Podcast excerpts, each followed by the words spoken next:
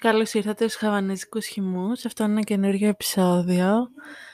Δυστυχώς είμαι στη δυσάρεστη θέση να σας ανακοινώσω ότι λόγω υποχρεώσεων η Αλεξάνδρα θα έχει φορτισμένο πρόγραμμα.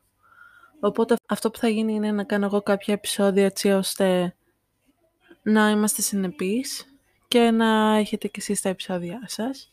Αλλά όταν θα έχει χρόνο από σπόντα θα κοιτάξουμε μήπως ε, καταφέρουμε να έχουμε και κάποια άλλα που θα είναι και εκείνη.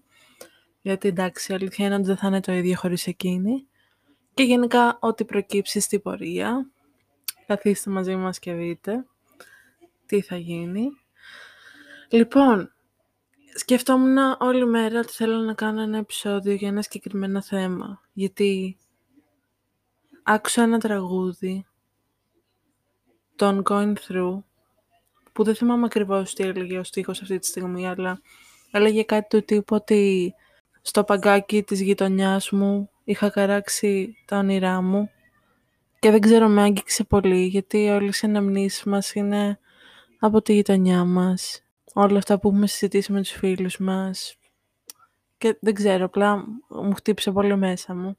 Και έτσι όπως άνοιξα το TikTok να χαζέψω, το πρώτο TikTok που είδα ήταν ένα το οποίο έλεγε «Θυμάσαι όταν συνήθιζες να βάζεις τα χέρια σου μέσα από την πλούζα και προσποιούσαν να δεν έχεις χέρια. Θυμάσαι όταν κοιμόσουν με όλα τα λούτρινά σου έτσι ώστε κανένα να μην έμενε παραπονεμένο. Τότε που είχες εκείνο το στυλό με τα έξι διαφορετικά χρώματα και προσπαθούσες να τα πιέσεις όλα μαζί. Τότε που έβαζες σόδα στο ποτηράκι και προσποιούσαν ότι έπινες σφινάκια και τότε που έβλεπες τη βροχή να πέφτει στο παράθυρο του αυτοκινήτου και προσποιούσαν ότι οι σταγόνες ήταν σε αγώνα. Θυμάστε όταν ήμασταν παιδιά και βιαζόμασταν να μεγαλώσουμε. Και λέω δεν γίνεται, αυτό είναι σημάδι, πρέπει να μιλήσουμε λίγο γι' αυτό. Δεν ξέρω πραγματικά, μου χτυπάει τόσο πολύ στη ψυχή αυτό το θέμα, γιατί είχα μια συζήτηση τις προάλλες και είπα το εξής πλέον, ειδικά η ελληνική κουλτούρα, κάνει τα πάντα επίτηδες σημεί για να μας αποτρέψει να έχουμε όνειρα, για να μας κόψει τα φτερά. Είναι πολύ δύσκολο να ονειρεύεσαι, ειδικά αυτή τη συγκεκριμένη χρονική στιγμή. Οπότε το να έχεις όνειρα θέλει θάρρος. Πραγματικά θέλει θάρρος. Και μετά, OK, okay, τα όνειρα γίνονται στόχοι και τα πραγματοποιείς κλπ. Αλλά το θέμα είναι ότι πολλοί δεν τολμάνε να τα έχουν εξ αρχής. Δηλαδή, ποια είναι τα κίνητρά μας, ρε παιδιά, πια; Θέλω να πω, άμα δεν ονειρευόμαστε, τι θέλουμε για το μέλλον; Και OK, okay, να, να ζήσουμε το τώρα. Εγώ μαζί σας. Δηλαδή, το τώρα είναι αυτό που καθορίζει το μέλλον και τα συναφή.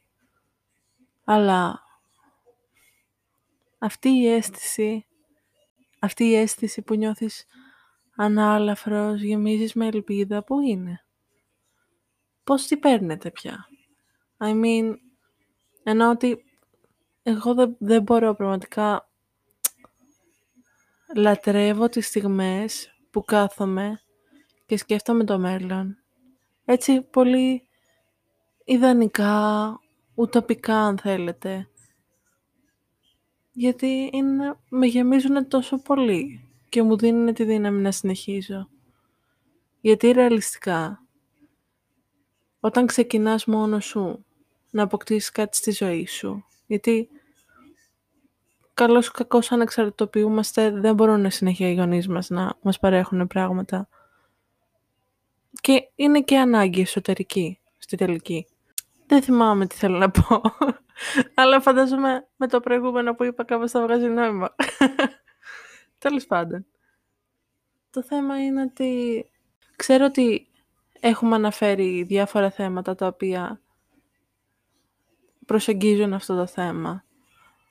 Αλλά είναι αυτό ρε το ότι μεγαλώνουν τα παιδιά από γονείς που τους λένε ότι τι έχει δουλειά. Πήγαινε σε αυτό που έχει δουλειά για να μπορείς να φροντίζεις τον εαυτό σου μετά. Δηλαδή, καταλαβαίνω το κίνητρο, γιατί ας πούμε μιλάς έτσι στο παιδί ή γιατί το μεγαλώνεις έτσι. Είναι το ένστικτο της επιβίωσης που το έχει και από μόνος του άνθρωπος με διαφορετικό τρόπο, για διαφορετικούς λόγους. Αλλά τυχαίνει ένα καιρούς να γνωρίζω γονείς, να γνωρίζω προφανώς τα παιδιά των γονιών και μετά τους γονείς και να μαθαίνω ότι τα υποστηρίζουν έστω και λίγο. Εγώ αυτό το θαυμάζω πάρα πολύ. Να τα υποστηρίζουν και να τους πούνε, ξέρεις τι, κάνε κάτι το οποίο θα αγαπάς και θα σε γεμίζει. Γιατί έτσι θα ζεις. Εννοώ ότι εάν κάνεις κάτι το οποίο δεν σε γεμίζει και το κάνεις απλά για να ζήσεις, για να ζήσεις τον εαυτό σου, τότε δεν θα ζεις. Γιατί γινόμαστε, τίνουμε να γινόμαστε ρομπότ και να λειτουργούμε σε λειτουργία πτήσης. Δηλαδή, απλά κάνουμε πράγματα για να κάνουμε πράγματα. Δεν ξέρω αν βγάζει νόημα αυτό. Σφάω λίγο φρουτάκι. Καταλαβαίνω βέβαια ότι κάποιος ο οποίος αυτή τη στιγμή με ακούει και δουλεύει για να ζήσει τον εαυτό του, είναι σε φάση τι μου λες; Δηλαδή, το κατανοώ απόλυτα. Κατανοώ γιατί γίνεται, κατανοώ τι συμβαίνει. Αλλά εγώ έχω το προνόμιο αυτή τη στιγμή να λέω αυτά τα πράγματα, γιατί εντάξει, δεν βιοπορίζομαι από μένα, δεν κάνω και όσα πράγματα θα ήθελα να κάνω, για οικονομικούς λόγους, αλλά έχω το προνόμιο να μπορώ να πω ότι τελικά δεν μ' αρέσει αυτό, θα το ψάξω λίγο από την άλλη. Δεν χρειάζεται να το Καλά, χρειάζεται να το τριπλό σκεφτώ και παραπάνω μη σου πω. Αλλά δεν σημαίνει ότι θα πάω από μία δουλειά στην άλλη και μπορεί να μην, μπορέ, να μπορώ να ζήσω και να στερούμε πράγματα ενδιάμεσα. Γιατί δεν βιοπαρίζομαι από μένα. Ελπίζω να ακούγομαι. Το κατανοώ αυτό απόλυτα. Αλλά απ' την άλλη, θέλω να πάω και λίγο τη συζήτηση στο κίνητρο. Δηλαδή, Ποιο είναι το κίνητρό μας πια; Εγώ, όπως σας είπα, πολλές φορές τρώω φλασιές. Δεν λέω τώρα θα κάτσω να σκεφτώ το μέλλον, εννοείται αυτό. Μπορεί να νιώσω ευγνωμοσύνη για κάτι και να σταματήσω και να πω «Ω, στο μέλλον αυτή η κατάσταση που νιώθω ευγνωμοσύνη τώρα, πώς θα πάει». Και σκέφτομαι και το καλύτερο, και το καλύτερο, και το καλύτερο, που ξέρω ότι δηλαδή μπορεί να μην ισχύσει. Καταλαβαίνω, δηλαδή είμαι ρεαλίστρια γιατί υπάρχουν και πολλά, υπάρχουν κάποια άτομα τέλος πάντων, γκουχου που λένε ότι είμαι τοπική. Αλλά αλήθεια είναι ότι είναι ανάλογα τη συνθήκη. Είναι ανάλογα το άτομο στο οποίο μιλάω. Γενικά εγώ είμαι άνθρωπος της ισορροπίας.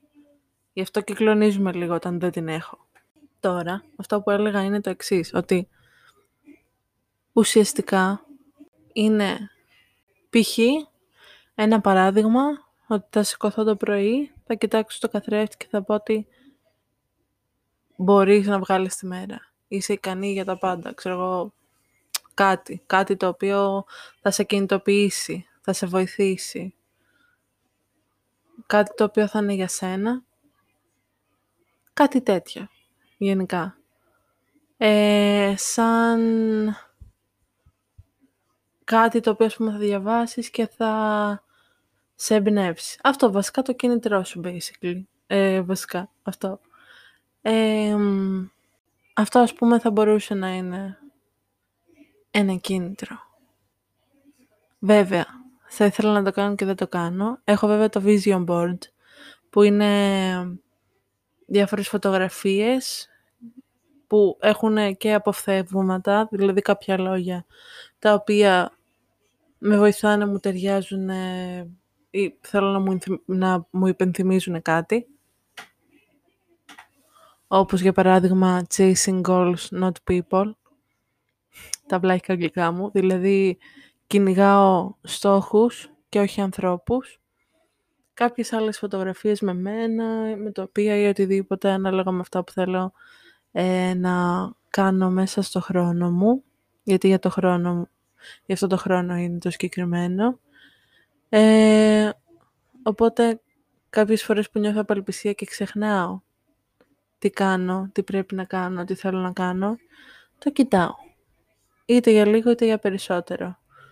Κοιτάω να δω τι σκεφτόμουν όταν το έφτιαχνα, τι λέει, να έρθω λίγο σε επαφή με τον εαυτό μου τότε. Τη, εκείνη τη χρονική στιγμή. Που για να είμαι ειλικρινής όταν το έφτιαχνα δεν ήμουν στην καλύτερη ψυχολογική κατάσταση. Ήμουν στα χειρότερα, στα χειρότερά μου. Ναι, ήμουν στα χειρότερά μου. Ήταν εκείνοι οι μήνες. Anyway, γενικά αυτό το επεισόδιο είναι πολύ χήμα. Δεν έχει κάποιο σκεπτικό πίσω από αυτό. Απλά ξέρω ότι δεν μας ακούνε πολλά άτομα. Και... Αλλά η αλήθεια είναι ότι είναι πολύ σημαντικό για μένα. Εντάξει, θα μιλήσω για μένα γιατί η Αλεξάνδρα θα μιλήσει για τον εαυτό της, αν θέλει να μιλήσει κάποια στιγμή. Ε, ναι, είναι πολύ σημαντικό για μένα, γιατί μου έστειλαν άτομα που είτε το περίμενα είτε όχι να μου πούνε ότι ξέρεις, ακούω, ωραίο, μπράβο ή παρατηρήσεις ή οτιδήποτε τέτοιο ή κάποια άτομα μου έλεγαν ότι τους κρατούσαν ε, παρέα τα podcast. Οπότε πέρα από το ότι είναι κάτι το οποίο με γεμίζει, είναι κάτι το οποίο ικανοποιεί πολλές ανησυχίες μου. Ε, το ότι μ' αρέσει να μιλάω, μ' αρέσει να μοιράζομαι πράγματα που σκέφτομαι, πράγματα που θα ήθελα να ακούσει ο κόσμος, εν πάση περιπτώσει, εμπειρίες μου ή οτιδήποτε τέτοιο. Ε, το edit που έχει, μ' αρέσει πολύ. Η επικοινωνία με τον κόσμο με τρελαίνει. με τρελαίνει. Δηλαδή, ακόμα και ένα άτομα που μιλάμε ούτως ή άλλως και μου πούνε ότι ξέρεις τι το άκουσα. Μ' αρέσει πάρα πολύ όλο αυτό, όλο αυτό και πλέον ας πούμε δεν μου φαίνεται cringe κιόλας. Δηλαδή νιώθω ότι φτάσαμε σε ένα σημείο ικανοποιητικό, οπότε είναι κρίμα και το ξέρω ότι δεν θα είναι το ίδιο τώρα που τα ακούτε και επαναλαμβάνομαι λίγο με την αρχή, αλλά δεν πιστεύω ότι πρέπει να σταματήσει, δηλαδή να κάνουμε κάποιο επεισόδιο όταν βρούμε χρόνο και να ανεβαίνουν random. Επίσης κάποιοι από τους φίλους μου ε, μου πρότειναν να βάζω και βίντεο στο YouTube που ουσιαστικά να είναι το podcast ή οτιδήποτε άλλο.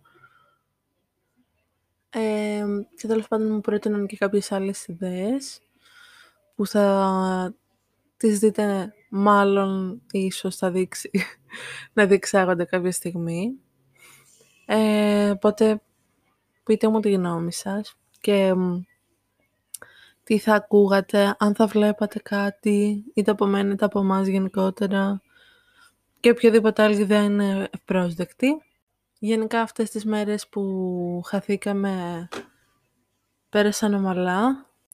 Περισσότερες λεπτομέρειες ε, θα έχετε όταν θα υπάρχει η ελπίδραση με την Αλεξάνδρα για να πει κάθε μία τα νέα της. Εντάξει, να σου πω, δεν έχω να πω και κάτι ιδιαίτερο ή κάτι που μοιράζεσαι εύκολα εδώ πέρα.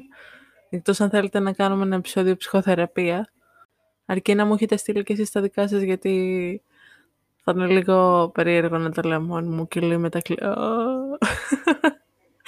Ωραία. Παράνοια. Θα κάνω συζήτηση με τον εαυτό μου, τέλος. Έκλεψα. Οπότε ναι, πάνω κάτω, νομίζω αυτά είχα να πω.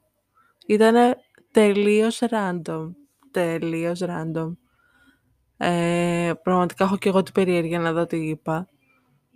Και δεν θέλω να υποσχεθώ, αλλά ακόμα βασικά όπως και να είναι τα επόμενα επεισόδια σίγουρα θα έχουν κάποιο ενδιαφέρον. Γιατί πραγματικά και εγώ έχω την, ε, την επεριέργεια πολύ καλά. Την περιέργεια να δω πώς θα εξελιχθούν. Και ευελπιστώ ότι περιμένω ότι θα γίνουν πραγματάκια, γιατί έχω κάποια πράγματα στο μυαλό μου και είμαι πολύ δημιουργικός άνθρωπος, ε, αυτό μπορώ να σας το υποσχεθώ. Και αυτά. Αυτό ήταν το 13ο επεισόδιο από τους Χαβανέζικους χυμούς. Να έχετε μια όμορφη ημέρα.